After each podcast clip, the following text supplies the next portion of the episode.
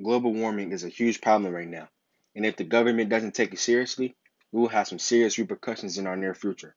Global warming has been happening for a very long time, and some people still don't believe it's real, when we're having real life threatening effects for my generation and the next generations to come.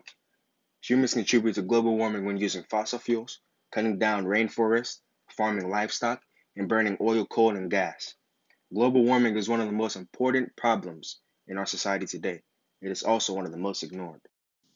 Some effects of global warming that may occur in the near future are more frequent wildfires, longer periods of drought in some regions, duration and intensity of natural storms. All of these symptoms directly impact and endanger human life and the things we depend on.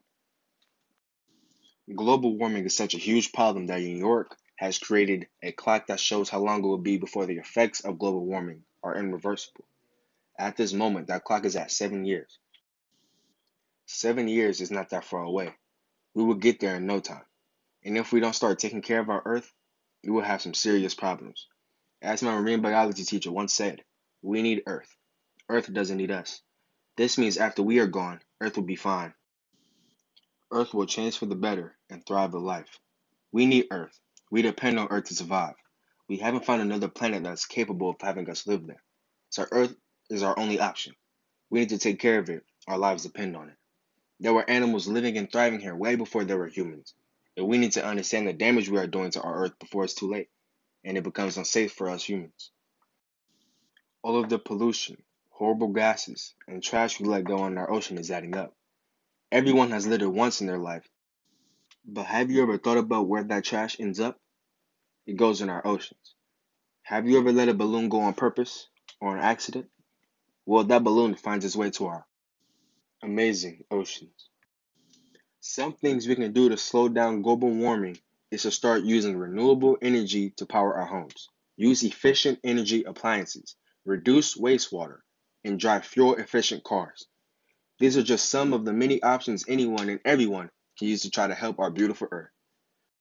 One very important way I didn't include in that small list is to speak out about global warming.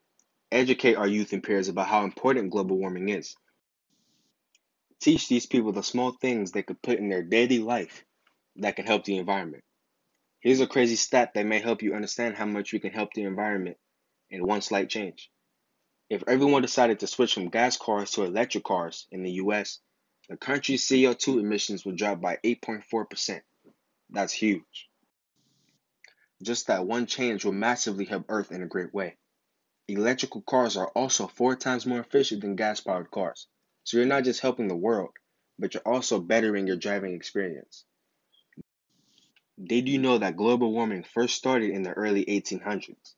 Since that point on, it has been a steady increase. It's been 220 years since humans caused global warming to this earth.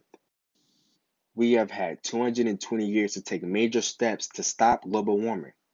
Yet we, the people, are ignoring it. Now it's getting to the point where Earth has taken too much.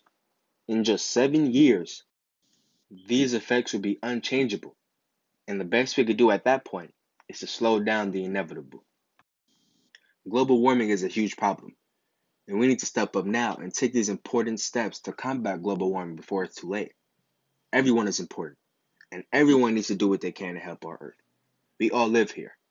No matter the differences we may have, no matter the disagreements and fights we may have, we are all still human, and humans need Earth. So everyone needs to come together and save Earth. If you have problems changing your habits, that's understandable.